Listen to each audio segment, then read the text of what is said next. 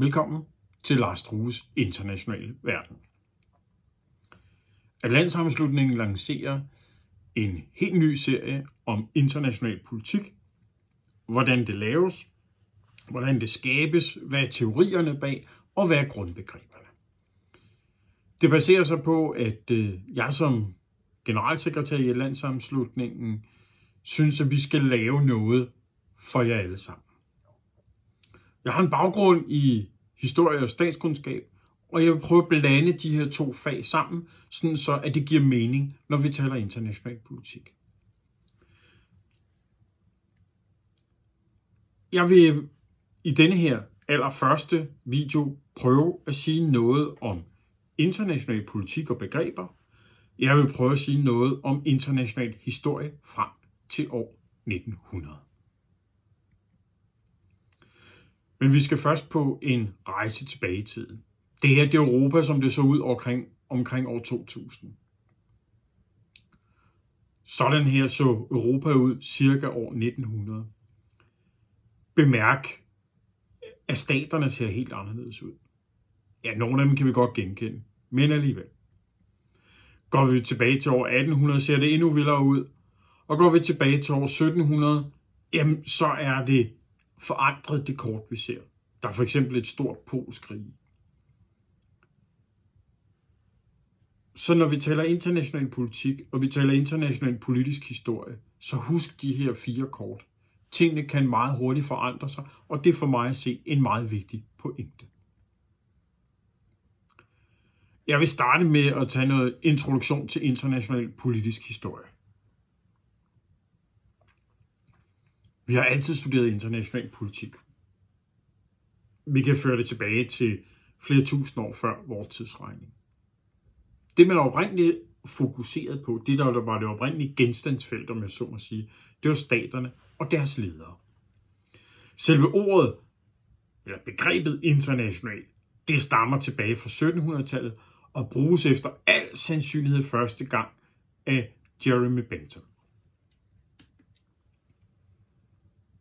Jeg vil starte med at gribe fat i nogle øh, få, men vigtige begreber.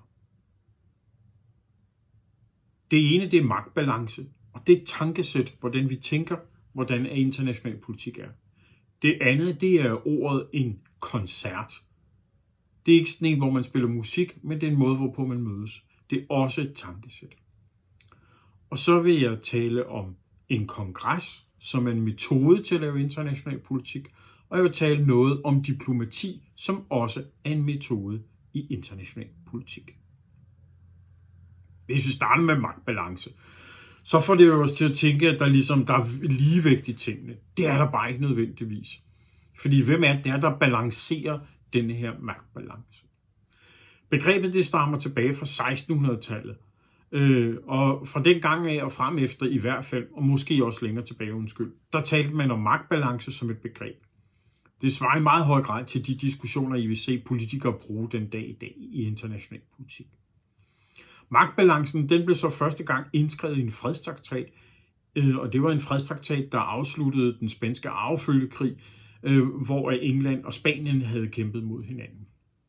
Det blev indskrevet i den øh, fredstraktat, der, der er i 1713, øh, som vi kalder for freden i Utrecht.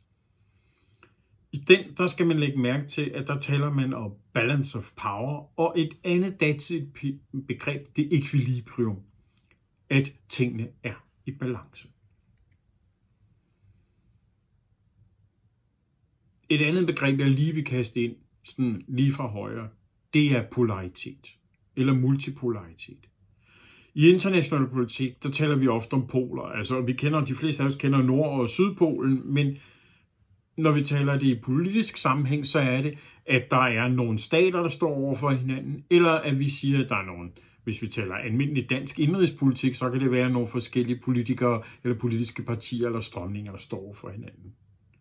Kun i meget få perioder af verdenshistorien, der har man lokalt haft hegemoni. Og det betyder, at kun meget få tidspunkter i verdenshistorien har vi haft, at kun én stat ligesom har styret ting i nyere tid, der, der vil det nok være USA, vi kigger på. Men normalt, og normen, det er altså, at øh, at vi er ude i, at der er flere stater, der er multipolaritet, der ligesom er det, som vi arbejder med. I den kolde krig, der havde vi det, man kalder for bipolaritet, men normen må altså siges at være multipolaritet. Vi kan se i USA som en af de få gange, vi havde multipolaritet, det var i, i, øh, i 1990'erne.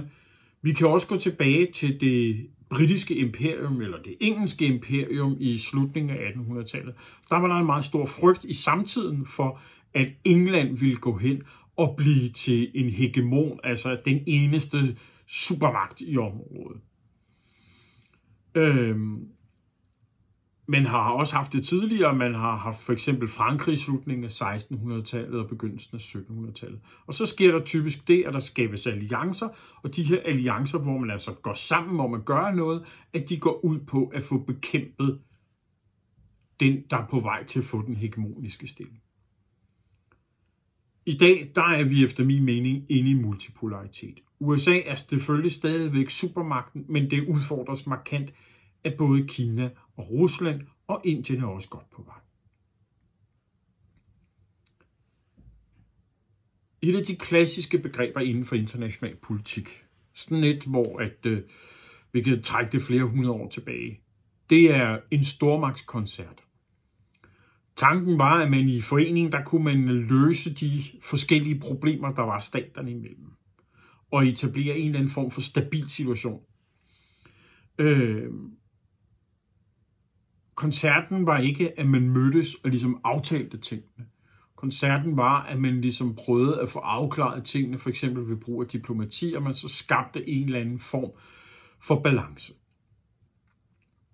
En af de gange, hvor at vi har sådan en klassisk koncert, det er i 1700-tallet, hvor at man, øh, øh, Polen var på det tidspunkt et relativt stort område, Øh, og det bliver altså delt hele tre gange i løbet af 1700-tallet og ender med at gå under i 1700, i slutningen af 1700-tallet.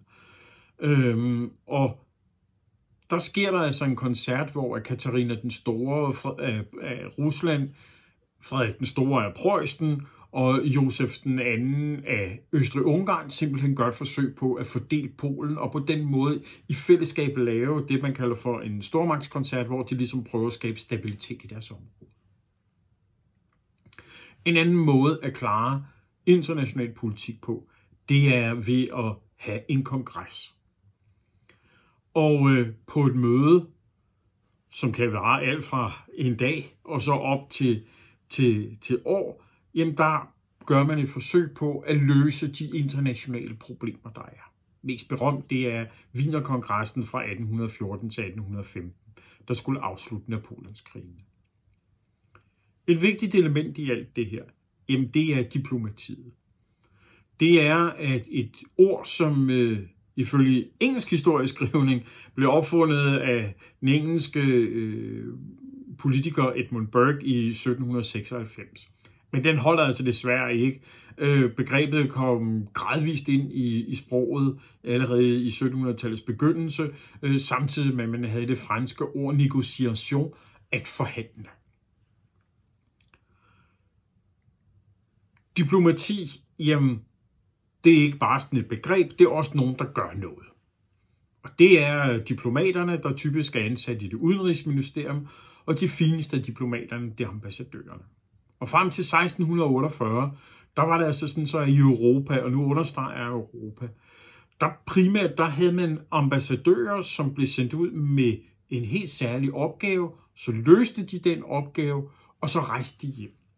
Efter 1648, der sker der en, en bevægelse hen imod, at de her ambassadører bliver til det, man kalder for permanente ambassader, som bliver ude, hvor de skal være.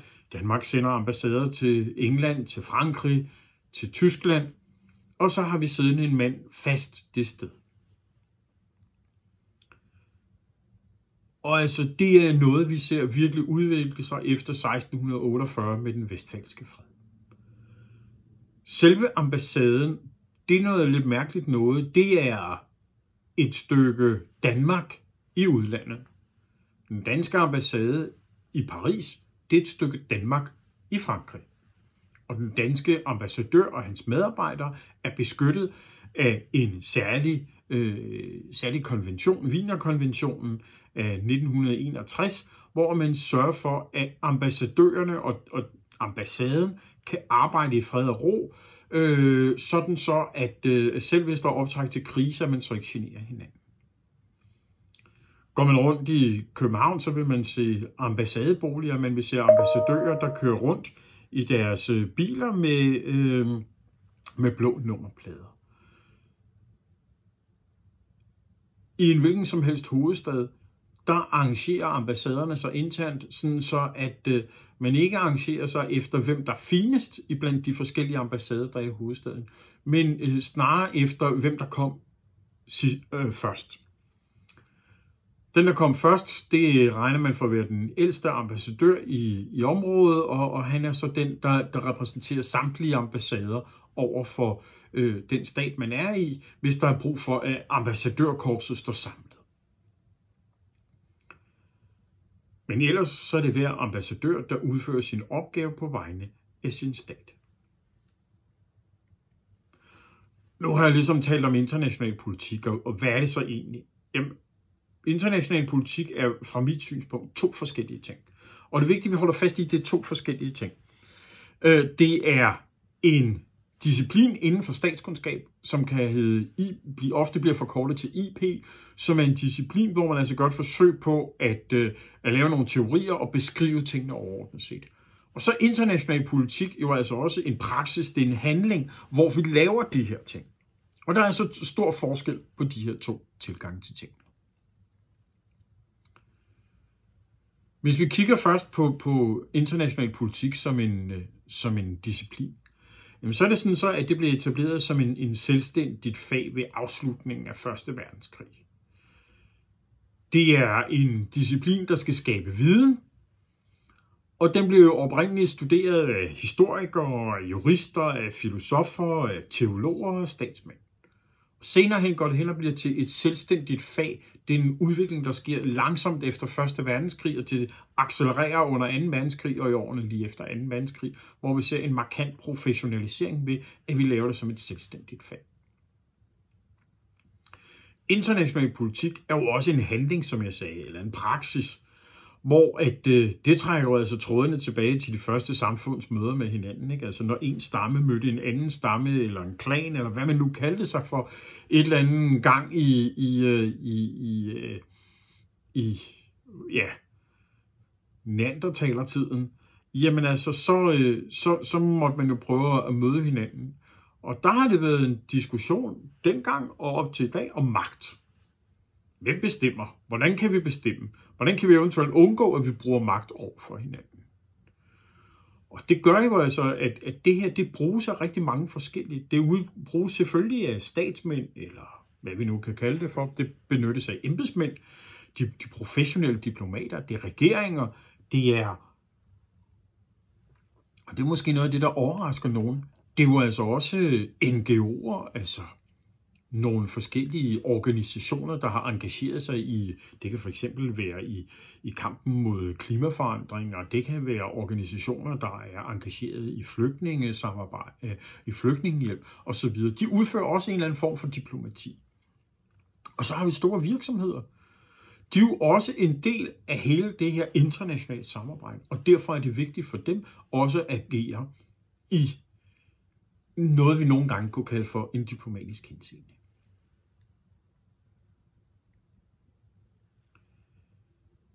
International politikteori, jamen altså det er noget, vi har haft i ikke bare århundreder, men også i årtusinder, vil jeg påstå som historiker.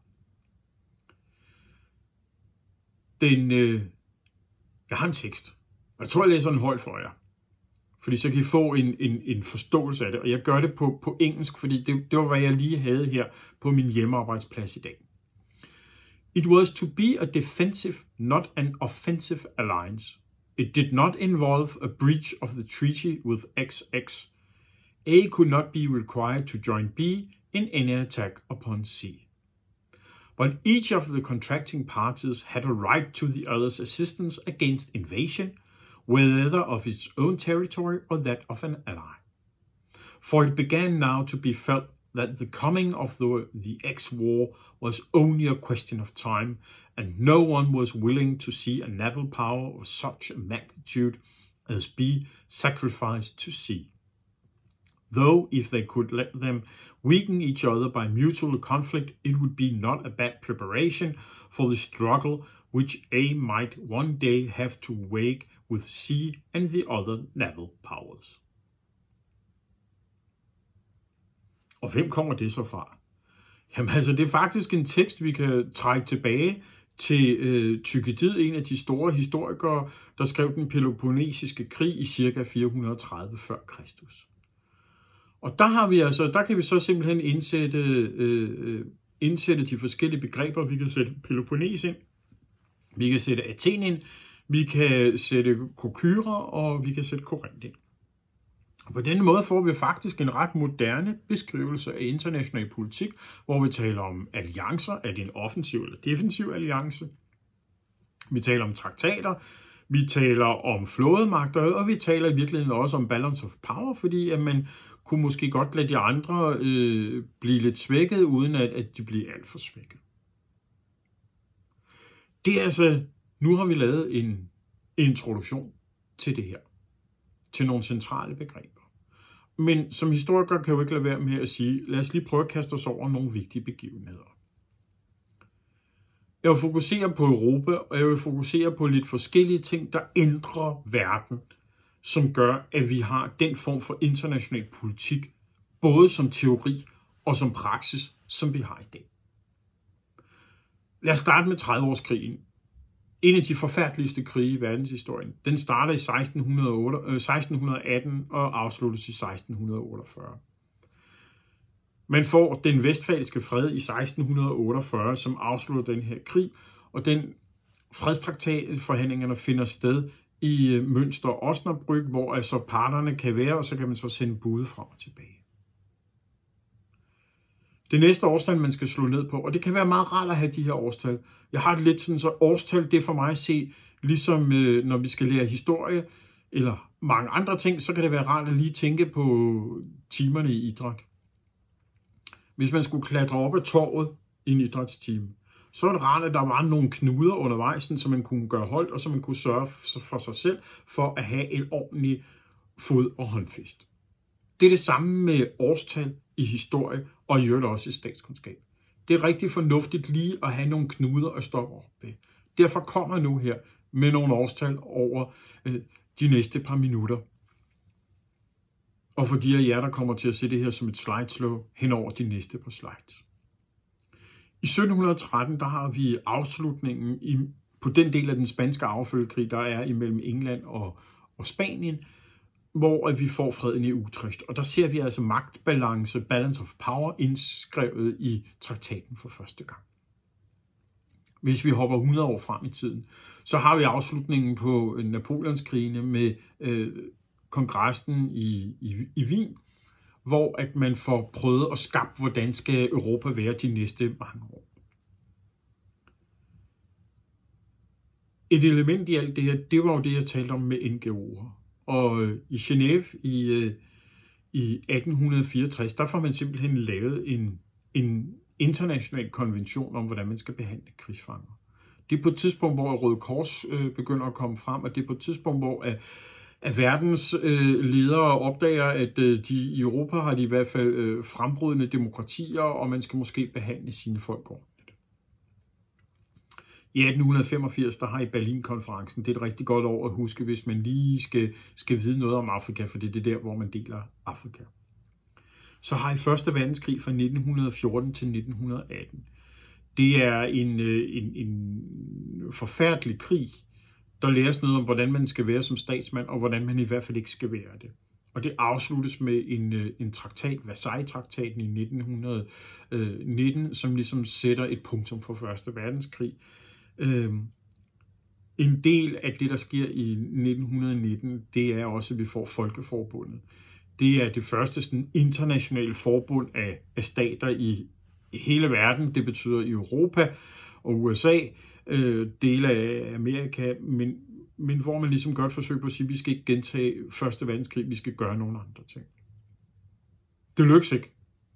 Vi får 2. verdenskrig fra 1939 til 1945. Det er en ulykkelig krig, og man øh, tænker endnu en gang, hvad kan vi gøre for at få stoppet krig? Det var ikke lykkedes med Folkeforbundet, så i 19, men i 1945 gør man det en gang til. Man gør forsøget igen ved, at man laver det, vi i dag kalder, kender som FN, øh, de forenede nationer, på engelsk UN, United Nations. Året efter, altså et år efter freden efter 2. verdenskrig, der holder Winston Churchill en berømt tale, hans jerntæppetale, hvor han fortæller, at der er gået et jerntæppe ned igennem Europa. Jerntæpper, det er det, man har på teater, hvor man imellem publikum og, øh, og hvad der er på scenen, der kan man i tilfælde af brand, så kan man smække et jerntæppe ned, sådan så at, at det branden ikke breder sig til, til, til, til hele teateret. Men allerede i 1946, altså et år efter freden var kommet til Europa, så siger Churchill, at øh, der er altså ved at, at opstå en ny konflikt. Det bliver til det, som vi kender som den kolde krig. I 1949 etableres den nordatlantiske traktatorganisation. Den er Danmark medlem af, og en af de første med underskriver af. Det er de vesteuropæiske demokratier sammen med USA og Kanada, der går sammen om at skabe en organisation, der kan sikre demokratier. I 1951, der får man øh, en videre tanke om, hvordan kan man sikre fred i Europa, og det er det, vi kalder for den europæiske kul- og stålfællesskab, eller kul- og stålunionen, som er et fransk-tysk samarbejde om at undgå, at de to stater kommer op og slås igen. De har kæmpet mod hinanden i hele 18, i 1800-tallet, de har kæmpet mod hinanden i to verdenskrige, nu går det ikke mere. Sovjetunionen, som ikke helt af nutidens øh, Rusland, men alligevel, men det var det kommunistiske øh, Rusland med lidt mere, Øh, det, det havde besat en række af de østeuropæiske stater. Og i 1955 skaber man Varsava-pakten, som er det kommunistiske modstykke til NATO. Og konflikten i, under den kolde krig, den, den skærpes. Den starter der i slutningen af 1940'erne og kører altså helt frem til 1991. Og der må vi sige, at et af de vigtige punkter der, jamen det er, at, øh, at øh, Varsava-pakten skabes i 1955 og bryder sammen i 1991. Berlinmuren bygges. Mange danskere har rejst til Berlin og har set de enkelte rester, der er tilbage af det. Men forestil jer, at man helt fysisk deler et folk op ved at sætte en mur ned igennem. Det var det, der skete i 1961. I Europa, og her taler jeg så om Vesteuropa, der arbejder man videre med kul- og stålunionen, og i 1967 skaber man det, der hedder det europæiske fællesskab, eller EF. Her tænker man, at man bliver nødt til at handle sammen. Vi skal øh, ved at lave samhandel, så undgår vi krig i fremtiden. Og man prøver altså at lave nogle institutioner, så man kan hjælpe hinanden. Det næste punkt, jeg vil hive frem, fordi det er, det er sådan den europæiske overordnede ting, det er Berlinmuren, der falder i 1989. Det kom som en overraskelse for de fleste, men heldigvis så brød det kommunistiske styre i Øst sammen. Selve Sovjetunionen, der ligesom havde været den store stat, bryder sammen i 1991 og går hen og går i opløsningen. En række stater bliver selvstændige, for eksempel Estland, Letland, Litauen. Øhm, og samtidig så skabes der det, som vi kender som Rusland i dag. Få år efter så skabes den europæiske union, det vi kalder for EU, som en afløser for EF. Og så synes jeg, at den sidste markør, vi skal sætte på, det er den 11. september 2001, hvor et terrorangreb rammer USA og virkelig ændrer markant på, hvordan vi kigger på europæisk politik og kigger på international politik generelt. Lad os nu lige så zoome lidt ind på Danmark. Nu laver jeg lige den samme juleleg her, og det tager lige et par minutter. Prøv at være med. I Danmark, der har vi deltaget i 30-årskrigen. Det gik ikke forfærdeligt godt. Øh, det er der rigtig mange årsager til, blandt andet at Christian den 4. Øh, øh, rider i krig, og jeg synes rent faktisk, at han gør det rigtige. Øh, desværre så sker der det, at øh, han øh, undervejs i, så vidt jeg husker, Hamlen by, der han op og besøgte i øh, voldene, og så øh, bryder volden sammen, og han får sin hest ned over sig. Det gør, at han altså ligger lammet nogle dage, og ikke rigtig fungerer lige siden da har, lider han af, af kronisk migræne. Indtil da var felttoget som den danske del af, af 30-årskrigen gået godt, men derefter så går det galt, blandt andet fordi der er ikke nogen, der overtager kommandoen og prøver ligesom at føre de danske styrker. På det her tidspunkt, der kunne det have været, at man kunne have vundet. Det går galt for Danmark under 30-årskrigen. Og i 1645, altså tre år inden at resten af Europa slutter fred, der har vi freden i Brømsebro, hvor Danmark må opgive kravet om ligesom at kontrollere hele indsejlingen til, til, til Baltikum, og den tanke, man havde, der hed Dominium Mare Baltici Mit, øh, hvor den danske konge ligesom synes, at det baltiske område, Østersøen, det var hans. Danmark og Sverige kommer op og kæmpe de næste mange år, og i 1660 der har vi øh, envældens indførelse, øh, og det sker som en direkte afledt øh, funktion af, at øh, det går dårlige krig i en af de mange svenske krige, øh, og i 1660 taber vi også Skånelandene, Skåne, Halland, Blekinge. Hvis vi går lidt hurtigere frem, så i 1720, der har I haft øh, endnu en krig, Stor Nordiske Krig, hvor at der opstår det interessante, at Danmark, Sverige og Rusland er næsten lige stærke i regionen, og det gør altså, at, at der ligesom kommer et spil imellem de her tre, øh, tre stater op gennem 1700-tallet. For Danmark, der er de næste meget vigtige datoer, det er jo 1801 og så 1807 til 1814. I 1801, der kommer englænderne lige pludselig og angriber os som øh, lyn fra en klar hende. De var simpelthen bange for, at vi gik i alliance med Napoleon, øhm, og øh, kæmper, vi kæmper med den engelske flåde på, i slaget på Red. Seks år senere kommer englænderne igen. Danmark sender forkerte signaler, og englænderne er simpelthen bange for, at den danske flåde skal gå med sammen med en, en fransk flåde, og derved øh, risikerer englænderne at, at tabe magtbalancen i Europa og blive vippet af pinden. Og derfor angriber de Danmark i 1807, og det gør, at Danmark så kommer til at være allieret med Napoleon i de næste syv år. Det resulterer desværre i, at vi er på den tabende side. Vi når ikke at trække os i tide, og det gør, at øh, Danmark går bankerot.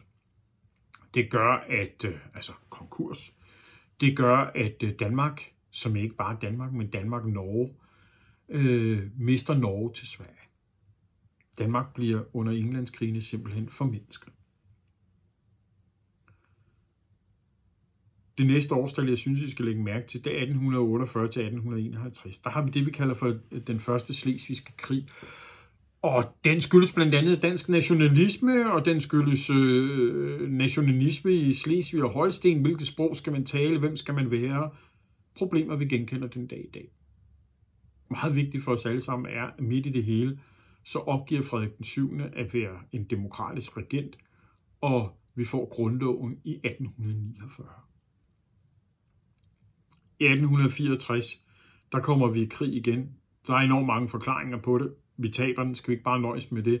Og det gør, at Danmark er det mindste Danmark, vi nogensinde har set. Heldigvis i hvert fald for mig, som rigtig godt kan lide Sønderjylland, så lykkes det efter 1. verdenskrig, som vi ikke deltager i, vi er nemlig neutrale, men der lykkes det os at få Sønderjylland tilbage til Danmark.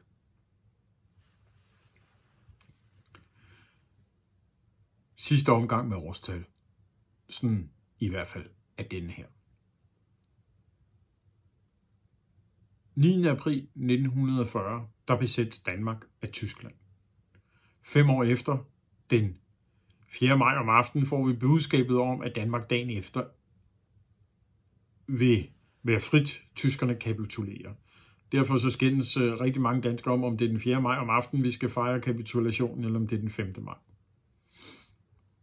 Samme år der tilslutter Danmark sig de forenede nationer, og vi bliver en del af det internationale fællesskab. Fire år efter, der gør Danmark det igen, at vi, øh, at vi rent faktisk tilslutter os NATO, det er en opgivende af en, en dansk position som neutral. Siden vi tabte krigen i 1864, der har vi prøvet at holde os neutrale. Ja, vi har faktisk gjort det måske i virkeligheden siden, at vi tabte i Napoleonskrigen i 1815. Så det at Danmark skifter til at være allieret med USA, Kanada og de vesteuropæiske demokratier. Det er en meget stor ting i dansk historie. I 1972 kommer så det næste opgør, med så må sige. Der tilslutter Danmark sig at være medlem af EF.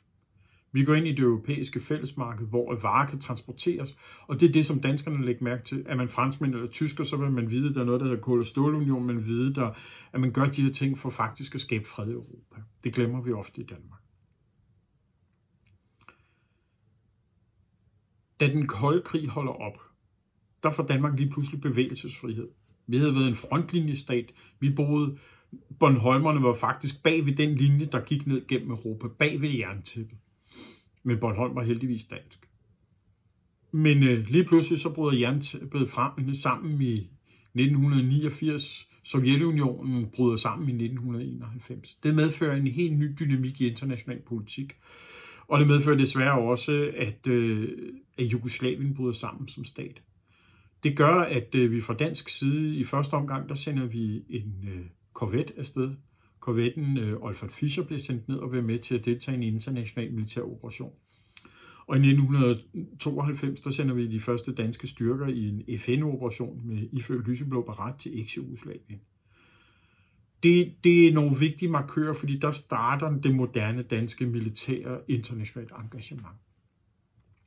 Samme år, der viser danskerne sig i øvrigt meget selvstændige og siger, at vi vil overhovedet ikke være med i det der europæiske union, og vi stemmer nej til Maastricht-traktaten. Øh, og det gør, at, øh, at hele øh, EU, den europæiske union, må udskydes i, i, i noget tid. Året efter tilslutter Danmark sig så med, med den såkaldte Ellingberg-aftale øh, den europæiske union, og den europæiske union bliver så gennemført. I 1999 kommer så det næste vigtige punkt i det der danske gåen fra, at vi holdt os bag grænsen under den kolde krig og var med i NATO til, at vi kommer ud i internationale operationer. Og det er, at øh, vi deltager i kamphandlinger imod Serbien i 1999, og to år efter, i forbindelse med 9-11, der sender vi danske styrker så langt væk som til Afghanistan. Det er jo sådan nogle af de vigtigste begivenheder, der ligesom har været med til at forme Danmark øh, og dansk og international politisk historie. Men jeg vil lige slutte af med lige at opsummere sådan tre vigtige begivenheder. I 1648 har I den vestfalske fred. Det er afslutningen på 30-årskrigen. Den var startet med, at der blandt andet var nogen, der blev defenestreret. Ja, et, øh, et frækt nyt ord til jer. Det betyder, at man blev kylet ud gennem et vindue. Det var sket i Prag i 1618. Og øh, en, en af grundene til øh, 30-årskrigen, det skyldes øh, diskussion om, hvilken form for kristendom skulle man tilslutte sig. Øh, og øh, 30-årskrigen bliver et opgør med den romersk-katolske kirke, hvor at øh, paven i virkeligheden havde haft en ret øh, fremtrædende rolle frem til 1648, hvor han var med til at forme international politik. Det kommer han ikke til at gøre bagefter. Og interessant nok så er det, at det katolske Frankrig og det protestantiske Sverige, de går hen og bliver til garanterne for den vestfalske fred. Og de har altså faktisk også kunnet arbejde sammen under 30-årskrigen. Så 30-årskrigen er ikke kun en religionskrig. Men der sker et ændring af tankesættet. Man kobler en suverænitetstanke, altså en selvstændighedstanke, hvor suverænen, kongen typisk, bestemmer over et givet territorium. Samtidig meddeler man hinanden og forstår hinanden, at vi ikke længere skal blande os i interne forhold, for eksempel religiøse forhold. Det er helt vildt interessant, fordi lige præcis nogle af de ting, vi ser lige for tiden i diskussioner, så er det, at Rusland gerne vil blande sig i, hvad man laver i Ukraine. Vi ser nogen, der gerne vil blande sig i, hvordan nogen har en religiøs praksis i landet, de ikke selv bor i. Så i virkeligheden, de diskussioner, vi har haft i 1600-tallet, dem ser vi komme op igen i dag. Eller når kinesere bliver meget, meget vrede over, at en dansk avis har tegnet et kinesisk flag med coronavirus. Så gør kineserne det, at de blander sig i interne forhold, og det var faktisk det, som vi var enige om i forbindelse med afslutningen på 30-årskrigen. Det skulle vi ikke gøre, fordi vi ved, den det er en krigsudløsende faktor. 30-årskrigen betyder altså en ændring i, hvem der bestemmer. Paven holder op med det. Det bliver nu stormagterne. Vi har et ændret tankesæt, men vi har også, at metoderne ændres. Men gør et forsøg på at sørge for, at kongresser bliver en af de fremtidige metoder til at løse konflikter, altså at man mødes. Man prøver at udsende permanente ambassader, så der hele tiden er en repræsentant for forskellige stater, også stater, man er over skændes med, at de er til stede i ens land, så man kan tale med hinanden, så man kan sende budskaber til hinandens regeringer. Og så sker der det sådan lidt mere lavpraktiske, at fransk afløser latin som det internationale diplomatsprog. Wienerkongressen, som jeg også har omtalt tidligere, den går fra 1814 til 1815. Den franske revolution i 1789 som medfører den franske konge for hugget hovedet af, og et, lad os kalde det for et protodemokrati. Man gjorde et forsøg på at lave et demokrati, det går meget, meget hurtigt øh, galt, øh, og det ender med, at Napoleon han overtager magten som kejser. Jamen, det udløser en lang række krige, og man kan kalde det for Napoleonskrigene, man kan kalde det for revolutionskrigene, man kan kalde det for koalitionskrigene, man kan kalde det for Englandskrigene. I Danmark er det som oftest Napoleons eller Englandskrigene, der bliver brugt som udtryk. Wienerkongressen, som altså er de europæiske statsoverhoveder, der er samlet i Wien, der prøver man at afslutte denne her krig med en traktat, der skal beskrive orden i Europa. Så man altså bliver enige om, hvad er magtbalancen, hvem gør hvad, og hvad gør vi i tilfælde, at der er nogen, der prøver at rykke på det her. Og det gør faktisk, at de europæiske magter bliver enige om, at hvis der er risiko for, at denne her magtbalance forskubber sig, ved at der er nogen, der for eksempel laver oprør eller revolution, jamen så kan man så intervenere og stoppe, øh, at der kommer en ny fransk revolution, om jeg så må sige, sådan, så at man kan sørge for, at vi har et ekvilibrium. Og faktisk så lykkes det for de europæiske magter, så nogenlunde at opretholde fred fra 1815 til 1848. Det er helt vildt for europæere, der i 1700-tallet højst havde et års tid, hvor der var fred. Den sidste den sidste ting, jeg lige vil gribe fat i, det er Berlinkonferencen i 1884-85. Det er sådan så, at øh, der har man altså europæerne, der synes, at det der Afrika, det er helt vildt spændende. Øh, det er ikke opdaget. Der bor kun, hvad man dengang betegner som vilde mennesker dernede. Og øh, europæerne sætter sig for på forskellige viser, uden at have koordineret det med hinanden, at erobre det. Det gør, at nogle af de europæiske magter ligesom opdager, her risikerer vi at komme i krig med hinanden. Så det må vi prøve at undgå. Vi må prøve at gøre noget ved det her, så det ikke går galt. Og det gør, at man i Tyskland øh, indkalder til en konference i Berlin, og der rejser de europæiske magter til, også Danmark. Og så sætter man sig ned og kigger på Afrikakortet, og så fordeler man simpelthen Afrika. Man tegner nogle ret lige streger i dele af Afrika, som eksisterer den dag i dag, som ikke tager hensyn til, øh, hvem der boede hvor, eller hvilken religion de havde, eller hvordan de følte sig som medlem af en stamme, eller klan, eller folk. Øh, men man delte simpelthen tingene op.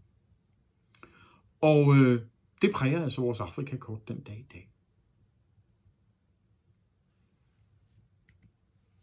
Det her var min første introduktion til en masse om international politik. Jeg håber, du har haft det sjovt med at, øh, og interessant med at høre Lars Struves internationale verden. Send mig endelig kommentarer på lars så jeg kan blive endnu bedre. Lige nu er det lidt håndholdt, lige nu går det lidt hurtigt, men øh, vi skulle gerne blive bedre. Og når nu at øh, du får tid og lyst til det, så kan du bestille et forlag. Du kan gøre det ved at skrive til atlant.dk, eller også så kan du gøre det ved at, øh, at skrive til UNDEX, hvor at, øh, vi også har aftaler om at lave foredrag. Tak for nu.